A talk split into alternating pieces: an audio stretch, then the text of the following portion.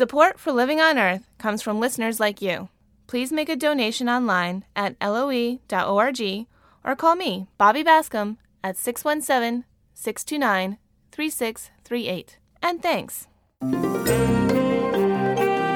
From Public Radio International, this is Living on Earth. I'm Steve Curwood. When coal is mined and sent to market, a toxic slurry is usually left behind.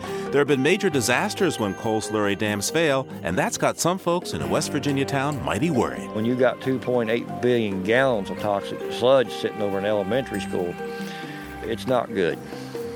I feel this is willfully and knowingly leaving these kids in harm's way. You know, this is child abuse. Also, at the 100th birthday of environmental pioneer Rachel Carson, a look back at her message. I think what Rachel was trying to explain to people is that just because the government is telling you that something is okay, doesn't mean it's okay. If you have reason to suspect something, to question it, it's your duty to do exactly that. Rachel Carson and more this week on Living on Earth. Stick around.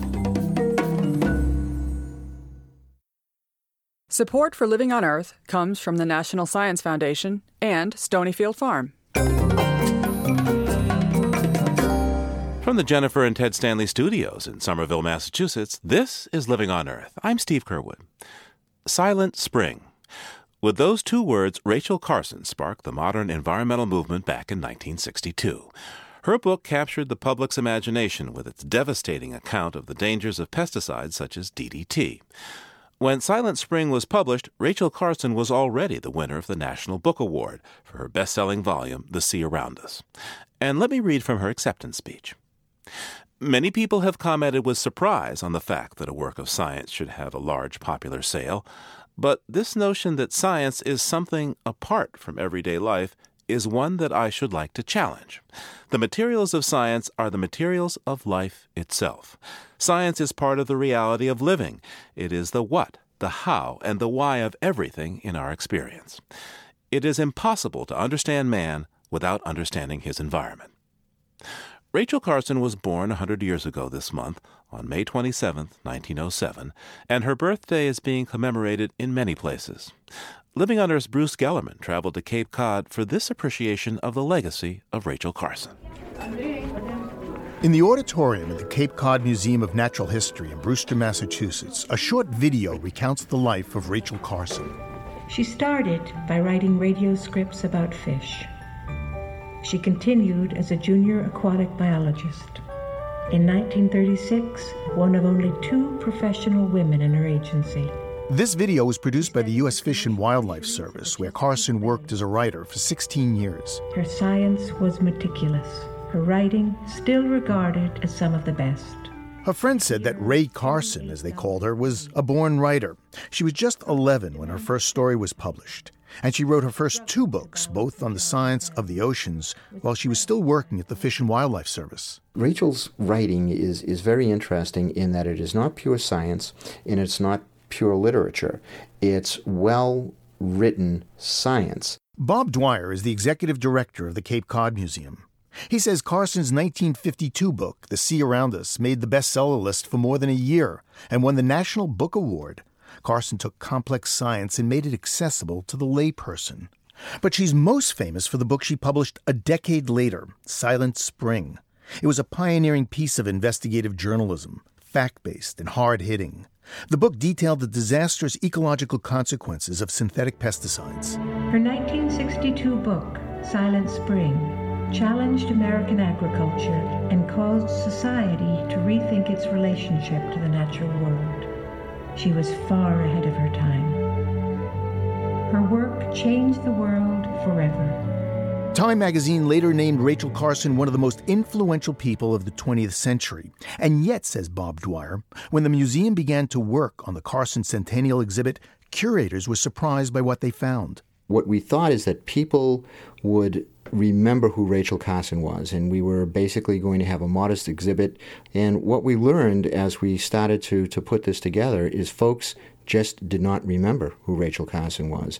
And we realized that we had this incredible opportunity to tell a story, bring someone back to life that really is the, the beginning of the environmental movement as, as we know it.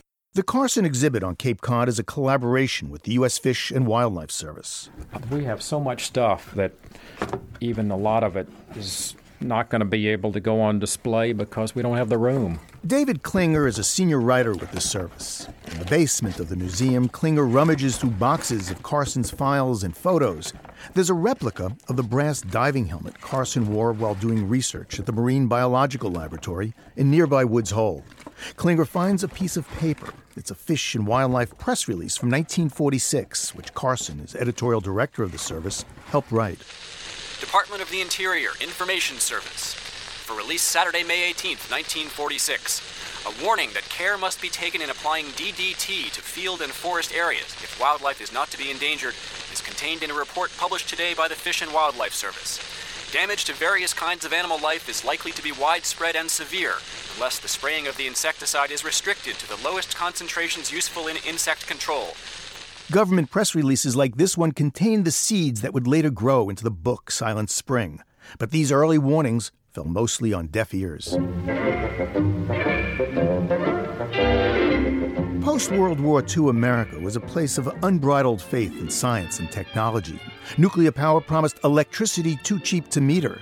It was an era of better living through chemistry, and Dave Klinger says synthetic pesticides like DDT played a big part you're not only looking at a chemical compound, but you're looking at an attitude in the 50s and 60s that said chemicals are all good for you, but there weren't as many warnings being sounded about the downside of some of these things.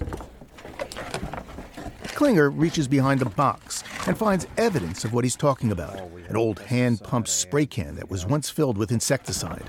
Take a look at these uh, pesticide containers. Virtually all of them have 5 to 15% DDT in them, which is really what she wrote about in Silent Spring.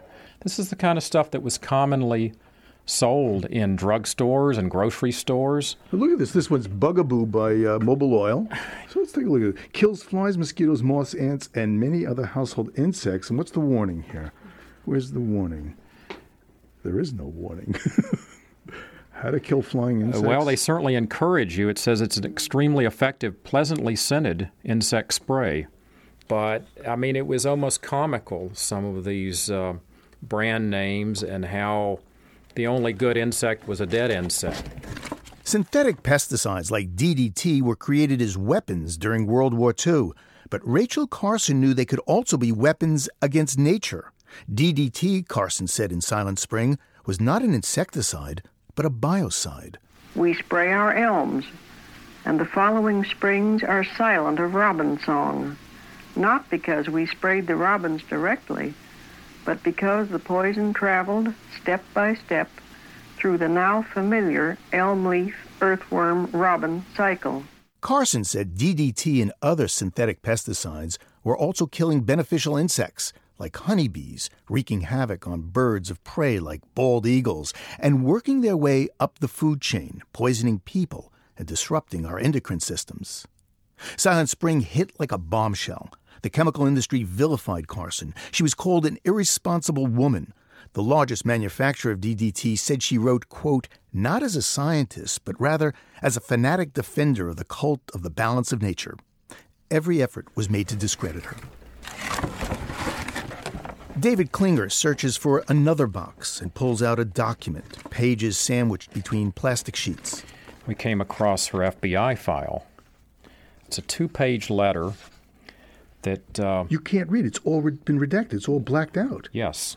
December 11th. It, it looks like 11th or 14th, 1962. It says United States Department of Justice, Federal Bureau of Investigation. The New York office of the Immigration and Naturalization Service advised on August 30th, 1962, that, and then the rest of the page is all. It's blacked out. You really can't tell. We see, see one word here Russia.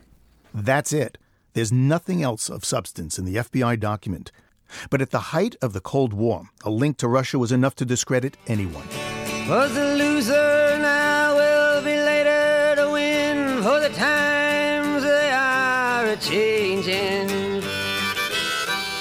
In 1962, the civil rights movement was gathering steam. The anti Vietnam War movement still lay ahead. Rachel Carson and the fledgling environmental movement, which Silent Spring helped spearhead, were at the front lines of dramatic social change in the U.S. Bob Dwyer of the Cape Cod Museum. I think what Rachel was, was trying to explain to people is that just because the government is telling you that something is okay doesn't mean it's okay. Uh, if you have reason to suspect something, to question it, it's your duty to do exactly that. Rachel Carson was, she was a lone woman. Again, David Klinger. A lonely voice in the late 50s and early 60s, getting into some pretty heavyweight subjects that really challenged government and agriculture and industry. After Silent Spring was published, President Kennedy convened a special commission to investigate pesticides. Klinger pulls out a picture of the panel. And you notice, of course, that every member of the committee is a white male, older white male, except for one woman at the tail end of the table here, and that's Rachel Carson. Carson testified before the committee, which ultimately issued a report warning against the indiscriminate use of pesticides. She also appeared before the Senate, calling for the creation of a federal pesticide agency.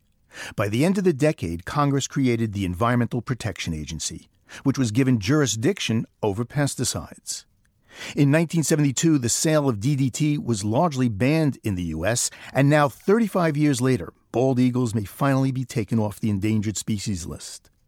Still, in the decades since Carson wrote Silent Spring, the amount of synthetic pesticides used in the nation has doubled, and they're still part of everyday life. You can even find them here in the basement of the Cape Cod Museum of Natural History, where Rachel Carson's archives are temporarily stored. Right over there is, is a can of off. And, and that's We- part of the, yes. what in your office, and Yep. that's not part of the exhibit. No, no, we still use chemicals. I mean, that there is a place for chemicals. Rachel Carson agreed. If she was misunderstood by the chemical industry, well, she was sometimes misrepresented by the fledgling environmental movement as well. Anyone who has really read the book knows that I do not advocate the complete abandonment of chemical control, that I criticize modern chemical control not because it controls harmful insects, but because it controls them badly and inefficiently, and because it creates many dangerous side effects in doing so. I criticize the present methods because they are based on a rather low level of scientific thinking. We really are capable of much greater sophistication in our solution of this problem. Less than two years after Rachel Carson gave this speech at the National Women's Press Club, she died of breast cancer, which she battled quietly while writing Silent Spring. The book has never gone out of print. David Klinger from Fish and Wildlife. You know, the power of this woman is in her words. And what she wrote is not in a dusty old book from 50 years ago. It's as contemporary as today. Rachel Carson, environmentalist, scientist, and journalist, would have been 100 years old this week. The Rachel Carson exhibit at the Cape Cod Museum of Natural History in Brewster, Massachusetts, is on display through November. For Living on Earth, this is Bruce Gellerman. You can find a link to the Rachel Carson exhibit, as well as a set of readings from her book, The Sea Around Us, on our website, loe.org. Just ahead, it's alive and living in the La Brea tar pits of Los Angeles. Stay tuned Living on Earth. It's Living on Earth. I'm Steve Curwood. Coming up, coal communities in West Virginia confront a looming environmental disaster. But first, here's this week's note on emerging science from Megan Vitchin. It's alive! And it's living in the toxic soup of Rancho La Brea tar pits in the heart of Los Angeles. The tar pits have long attracted tourists for the Ice Age fossils found there, things like mammoths and saber toothed cats. But the most recent finds weren't fossils, they're very much alive. 200 new species and even some whole new families of bacteria have been discovered living in the bubbling pits. Calling it the La Brea tar pits actually is a little misleading and kind of redundant, since La Brea means the tar in Spanish, which makes it the the tartar pits. And it turns out that the stuff in the tar pits actually isn't tar, it's asphalt that seeped up from petroleum deposits and formed hundreds of sticky pools. People have long noticed bubbles popping up at the surface of the pits. The pits are methane gas. Scientists from the University of California at Riverside recently studied them and discovered their source very hungry bacteria eating away at the heavy oil and releasing methane gas as they digest. The bacteria are living in extreme conditions no oxygen, very little water, and a soup of toxic chemicals. The researchers have also found that some of the new bacteria can survive in highly saline and radioactive environments. This hardiness and their appetite for the petroleum goop of the tar pits means they may be useful for such applications as cleaning chemical spills and oil recovery. For now, their dinner is served at the La Brea tar pits. Oh, excuse me. That's this week's note on emerging science. I'm Megan Vigent.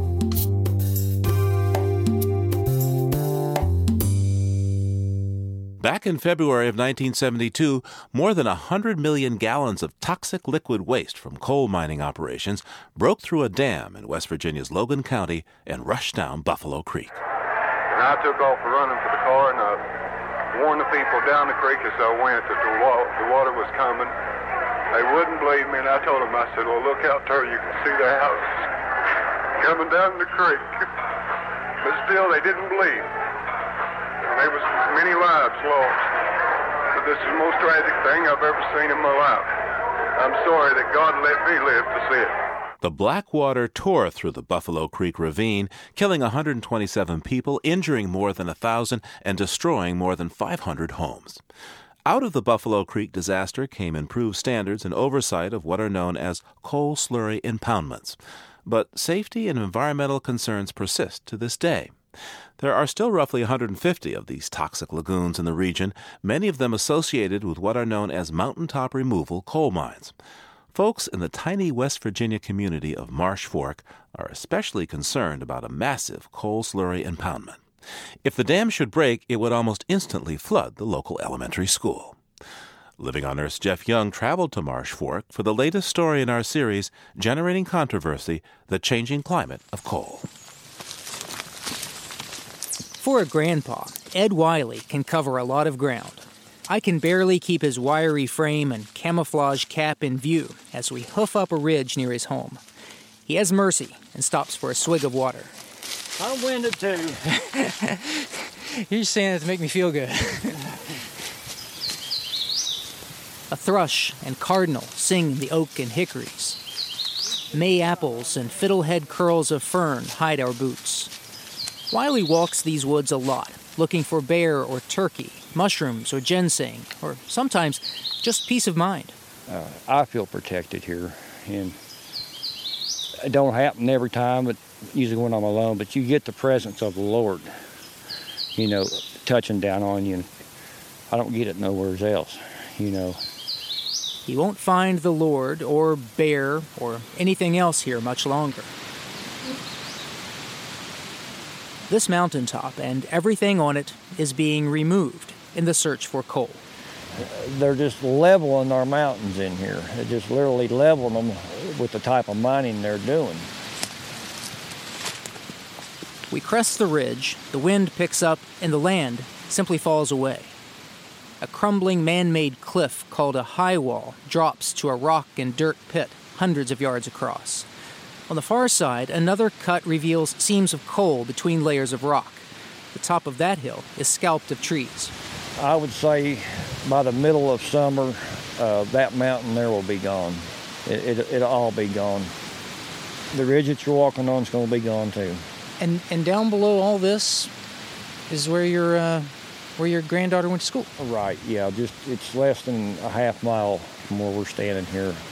Wiley's granddaughter Kayla was a student at Marsh Fork Elementary, just beside this mine's coal preparation plant. Just beyond that is a 350 foot tall dam built from the rock and earth remains of these hills.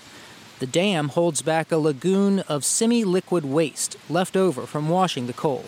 And when you've got 2.8 billion gallons of toxic sludge sitting over an elementary school, it's it's not good. Uh, it, it's sad. It's it's very very sad uh, what's happened here. The best way I could say it is is it looks like to me a bunch of maggots eating away at our mountainsides. And, and we have them all around us here. If you get in an airplane, uh, the farther you look, the more you'll see.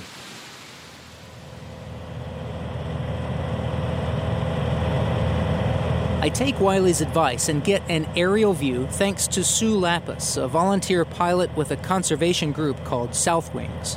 We fly from Charleston, the state capital, over forested hills like ocean waves. When we reach mining country, those hills look more like flat topped mesas. One after another has been blown apart. Lapis points out a dragline crane higher than a 10 story building. Trucks with tires as tall as men dump rock and earth into valleys below. So all they have to do is keep blasting and keep harvesting coal until the mountain is gone. What a nasty way to get electricity. Coal provides about half the country's electricity, and Appalachia provides more than one third of the country's coal.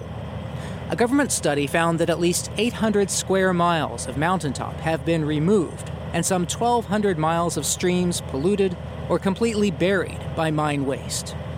At this rate, mountaintop removal will affect nearly one and a half million acres, an area the size of Delaware, by the end of this decade. Lapis dips a wing to circle the mine above Marsh Fork. The school looks like a tiny box, the waste lagoon a bruise on the raw earth. My view as a pilot is to look up into this amazing destruction that's above the school. And there's a gigantic slurry dam impoundment right there. An amazing juxtaposition of children and environmental catastrophe. What are they thinking? Not long ago, Ed Wiley didn't give much thought to any of this. He used to work on the mine with a contracting company, getting good money and, for the first time in his life, health insurance. Then his granddaughter started getting sick at school, pale with headaches and fatigue. When he took her home early from school for the third time, he noticed what seemed like a lot of names on the student sign out book, a lot of kids going home sick. He buckled Kayla into the seat of his pickup. And she turns and looks at you, and tears are pouring down this little girl's eyes. And she says, Gramps, these coal mines are making us kids sick. That hurt. That hurt me. You know, it took her tears to wake me up, and it was like a sledgehammer. It's still not clear what might be making school kids sick. An independent air test found coal dust in the school, but other government tests found nothing that could account for illnesses. Wiley thinks it has to do with the blasting and dust and the hazardous warning labels on chemicals he'd seen at the mine and its prep plant. And then there's the dam. Wiley heard troubling stories from workers about its construction and safety violations against the company. He thought of all the rainwater that will run from the mined land, adding pressure on the dam during storms. He saw it all pointing to trouble for the little school.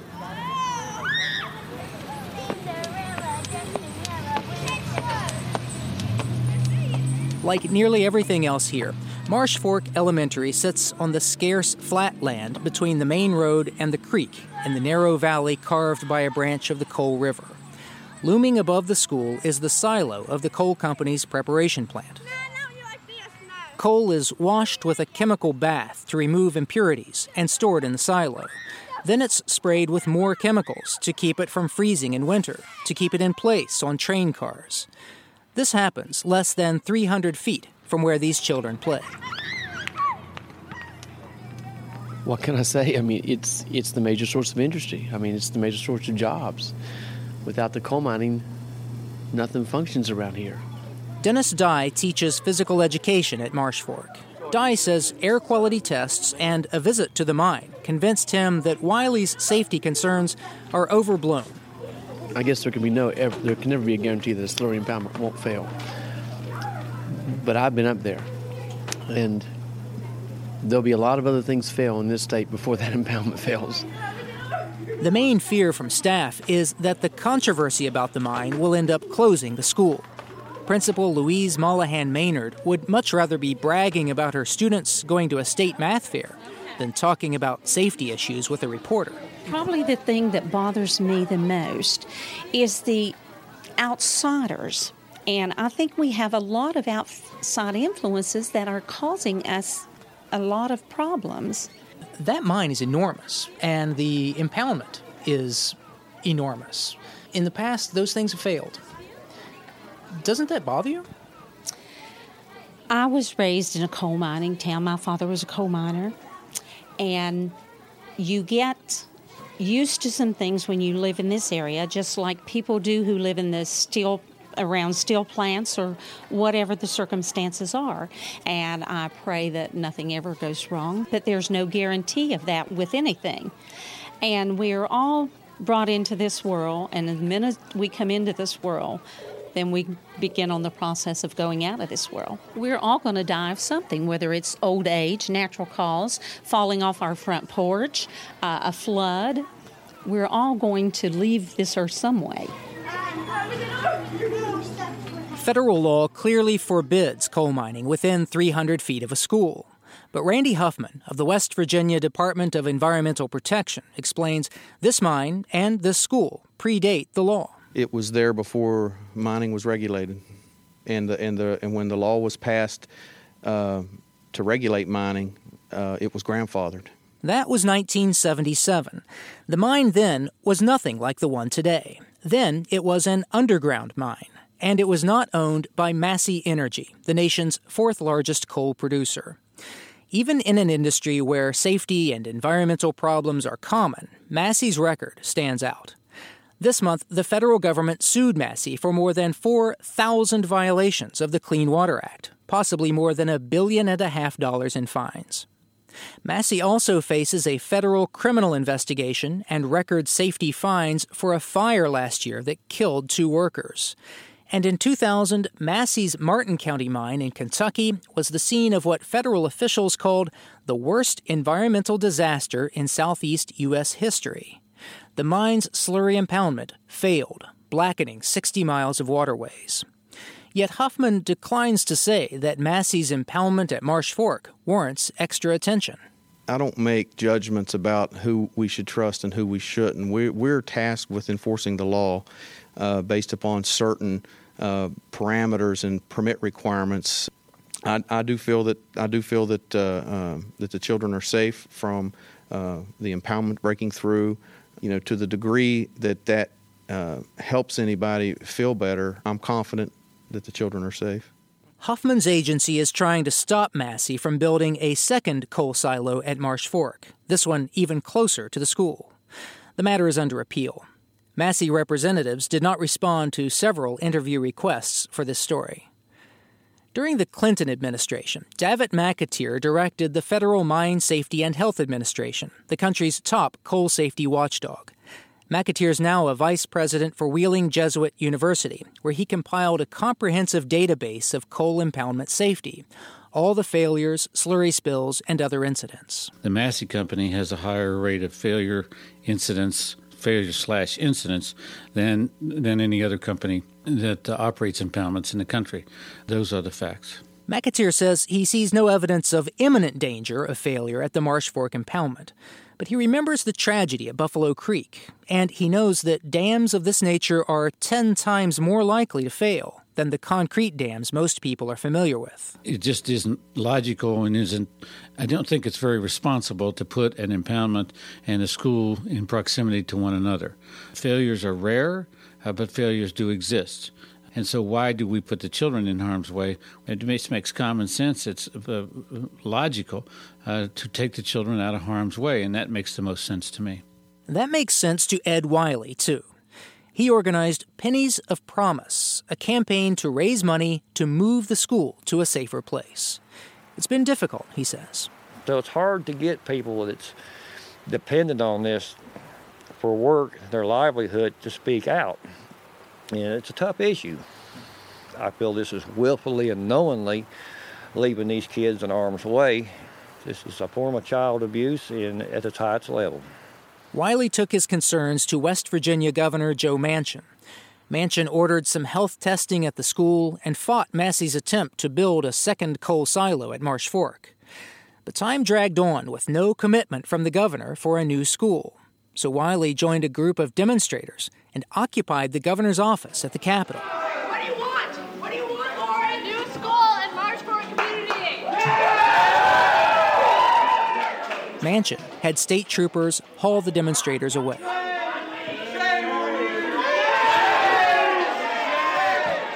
Wiley contacted his congressman, Democrat Nick Rahall. Rahall chairs the powerful House Committee on Natural Resources and is a strong supporter of coal. Yes, coal provides a livelihood to a vast number of people in my district and in West Virginia. Uh, yes, coal's a friend to West Virginia. Rahall helped write surface mining law 30 years ago. It allows mountaintop removal mining, but requires that the reclaimed mine sites be put to good use. It happens to be in some parts of our country, like in southern West Virginia, flatlands is a premium. And uh, where we have the mountaintop mining done in a responsible manner, we have very good public works projects on top of those sites. So it's not like you're just whacking down the mountains and you're doing it in an irresponsible fashion. After years of requests to state and federal officials, Ed Wiley had run out of patience, but not out of energy. He put a Pennies of Promise banner over his shoulder and put his boots on the road, and he walked all the way to Washington, D.C. Supporters cheered him along the last steps of his 450 mile, 40 day hike to Capitol Hill. These kids deserve a chance. Just because they're in the coal fields, uh, will not be belittled no more, uh, will not be beaten down no more all the children in the Appalachian Mountains need a safe, healthy environment to go to school in. In the months since Wiley's long walk, mountaintop removal mining opponents won an important court victory. The federal court decision could force more thorough environmental review before mines receive federal permits. Congress is considering clean water legislation that would limit the waste rock and dirt dumped into streams. Wiley raised some money and gained some allies for his campaign, but the school has not moved. The children of Marsh Fork still get their lessons in the shadow of coal. For Living on Earth, I'm Jeff Young in Marsh Fork, West Virginia.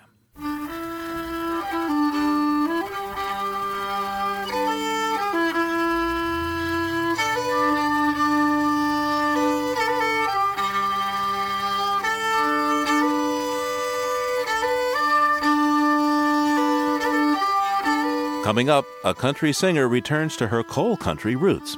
That's just ahead on Living on Earth. Support for the Environmental Health Desk at Living on Earth comes from the Cedar Tree Foundation. Support also comes from the Richard and Rhoda Goldman Fund for coverage of population and the environment. This is Living on Earth on PRI, Public Radio International. It's Living on Earth. I'm Steve Curwood. Coal runs thick in the blood of many, if not most, West Virginians. Kathy Mattea is one of them.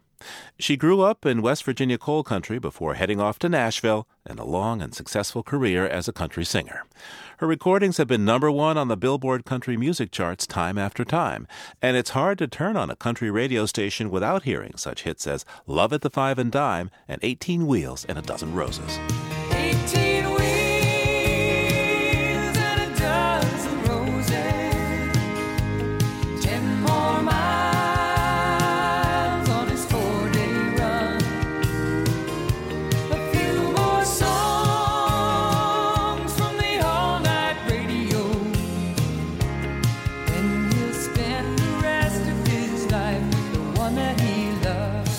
Now, in her most recent work, country music star Kathy Mattea is turning her attention back to her roots, acoustic music and coal country.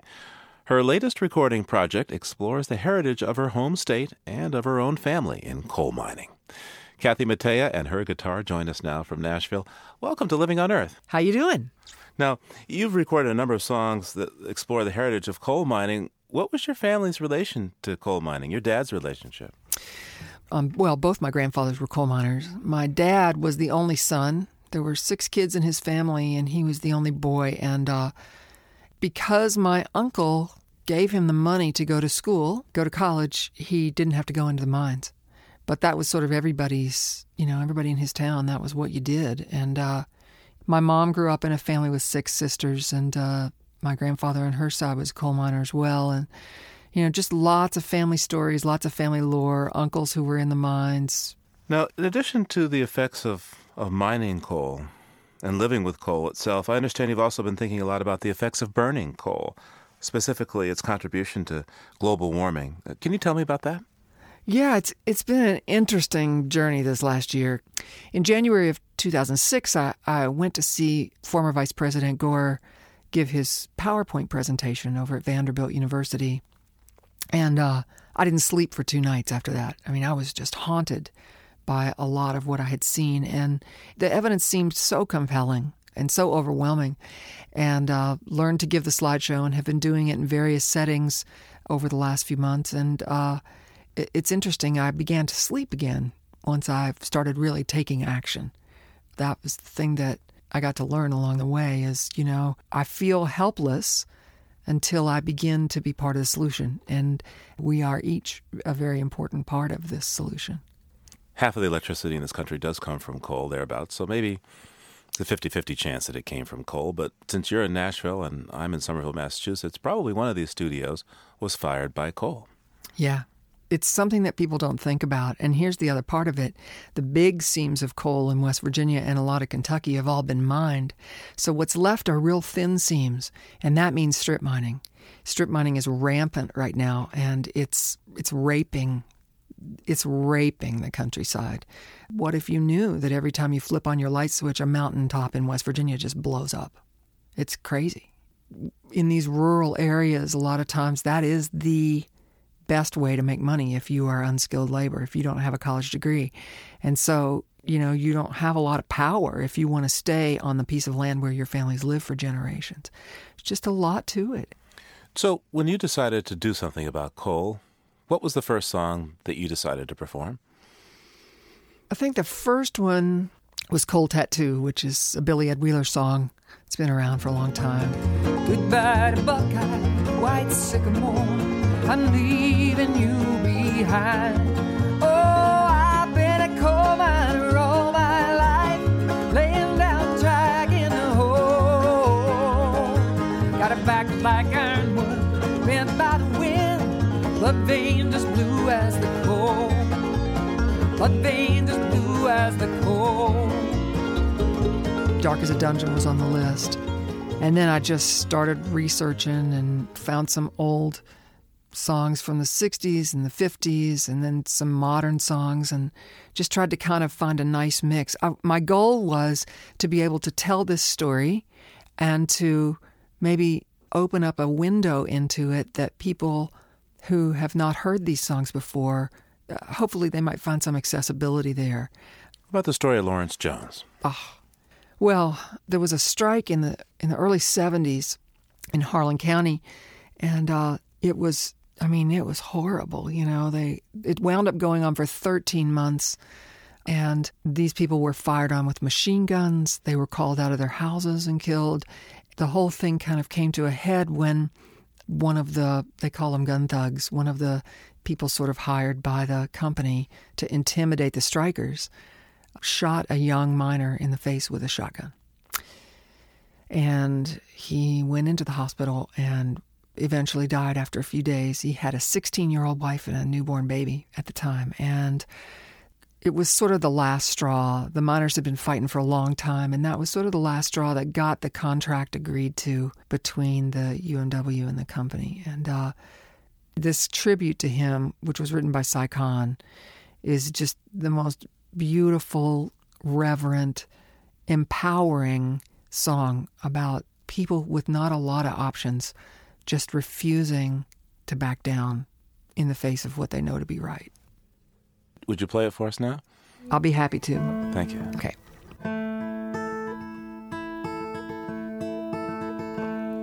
Well, the night is thick as silence. You can't cut it with a knife. A man lies in the hospital, draining out his life. The trucks are on the back road, in the dark, the headlights shine. And there's one man dead on that Harlan County line. Oh, anger like poison is eating at your soul. Your thoughts are loud as gunfire, your face is hot as coal. Bitterness like buckshot explodes inside your mind. And there's one man dead on that Harlan County line.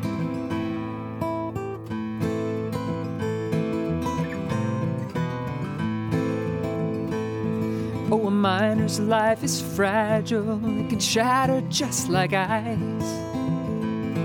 But those the struggle have always paid the price. There's blood upon the contract like vinegar in wine. And there's one man dead on that Harlan County line.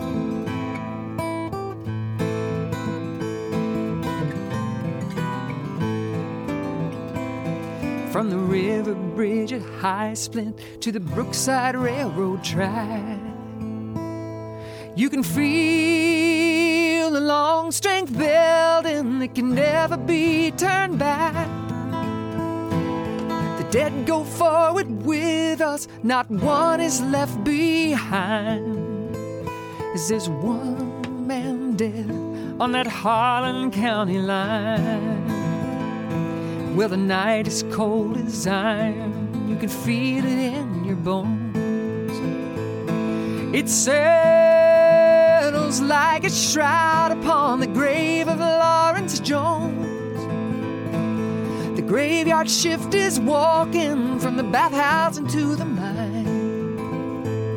And there's one man dead on that Harlan County line. One dead on that Harlan County line. One miner dead on that Harlan County line.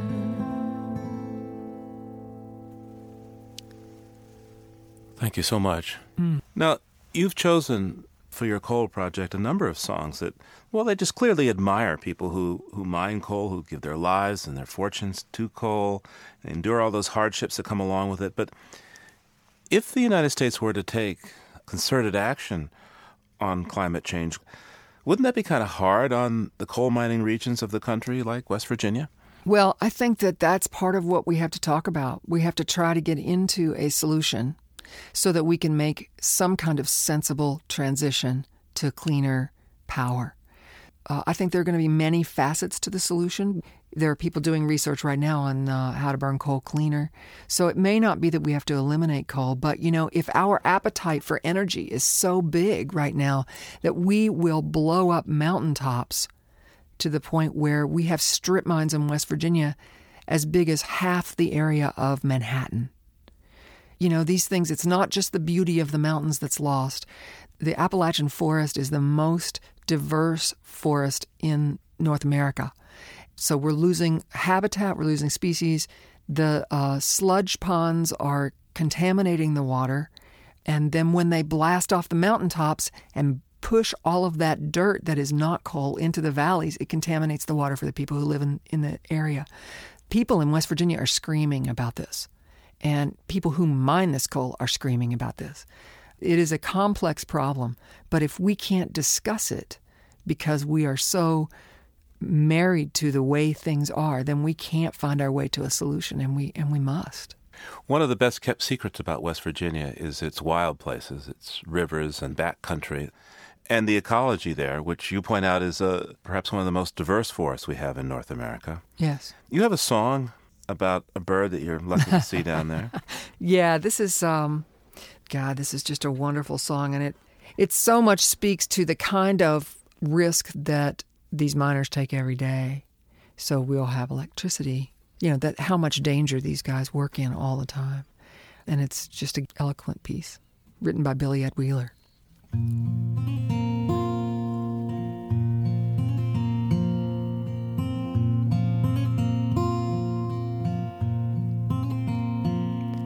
Oh, that you see that pretty little bird singing with all his heart and soul. He's got a blood red spot on his wing, and all the rest of him's black as coal.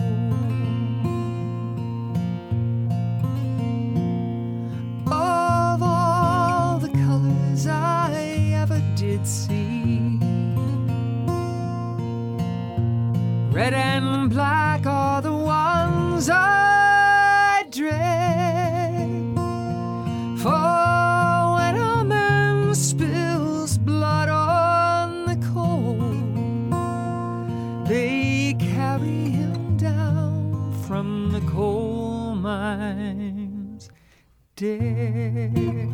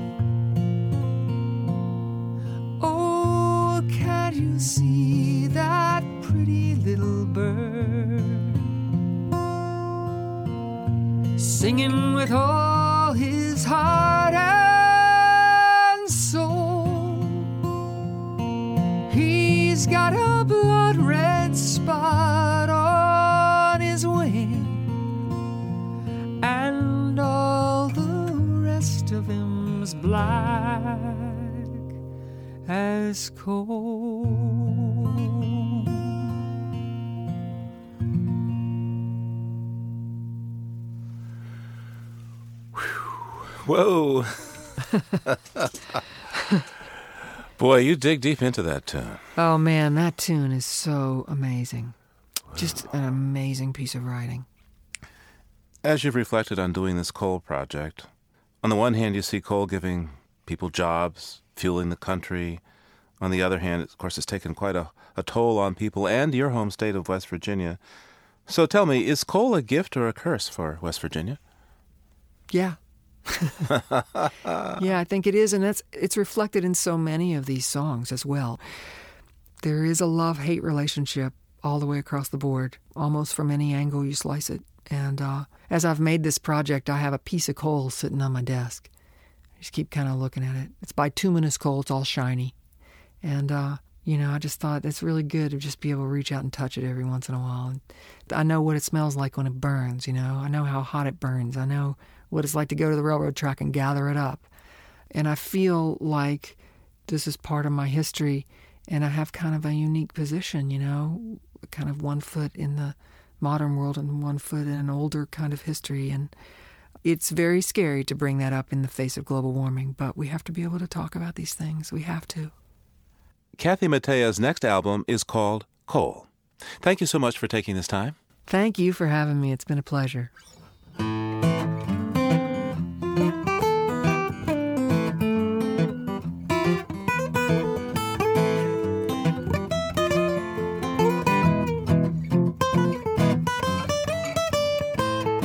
Next time on Living on Earth, more than a billion people live off the electricity grid, and many can only get light using expensive and dirty kerosene. Now, an American businessman is delivering a simple solution long lasting solar powered flashlights. What I wanted to do was to give the Africans something that empowers them. And it's an amazing thing. It helps out with education, it helps out with the environment, security in refugee camps. So it really impacts people's lives in an amazing way. Solar flashlights for the developing world next time on Living on Earth.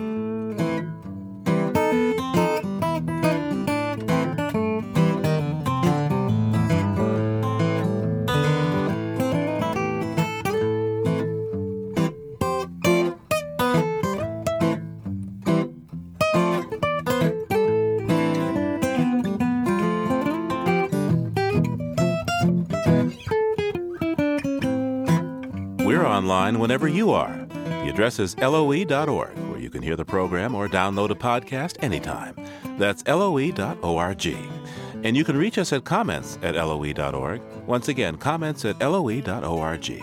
Our postal address is 20 Holland Street, Somerville, Massachusetts 02144. And our listener line is 800 218 9988. That's 800 218 9988.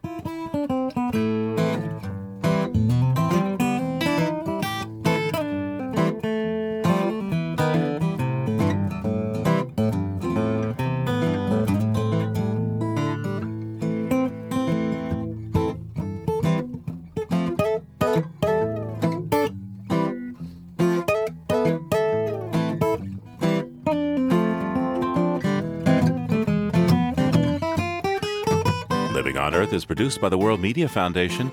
Our crew includes Ashley Ahern, Eileen Bolinsky, Bruce Gellerman, Ian Gray, Ingrid Lobet, Jennifer Percy, Emily Taylor, Peter Thompson, and Jeff Young, with help this week from Bobby Bascomb, Kelly Cronin, and Jeff Turton. Our interns are Paige Doty and Megan Vidgen. Dennis Foley is our technical director. Allison Lirish Dean composed our themes. You can find us at loe.org. I'm Steve Curwood, and from all of us here at Living on Earth, thanks for listening.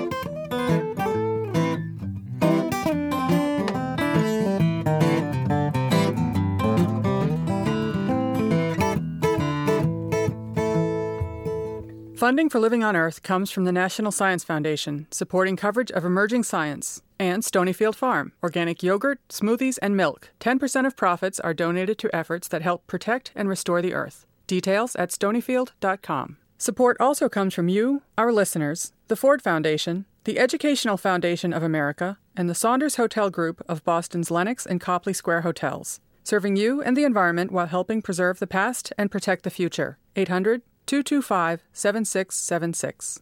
PRI, Public Radio International.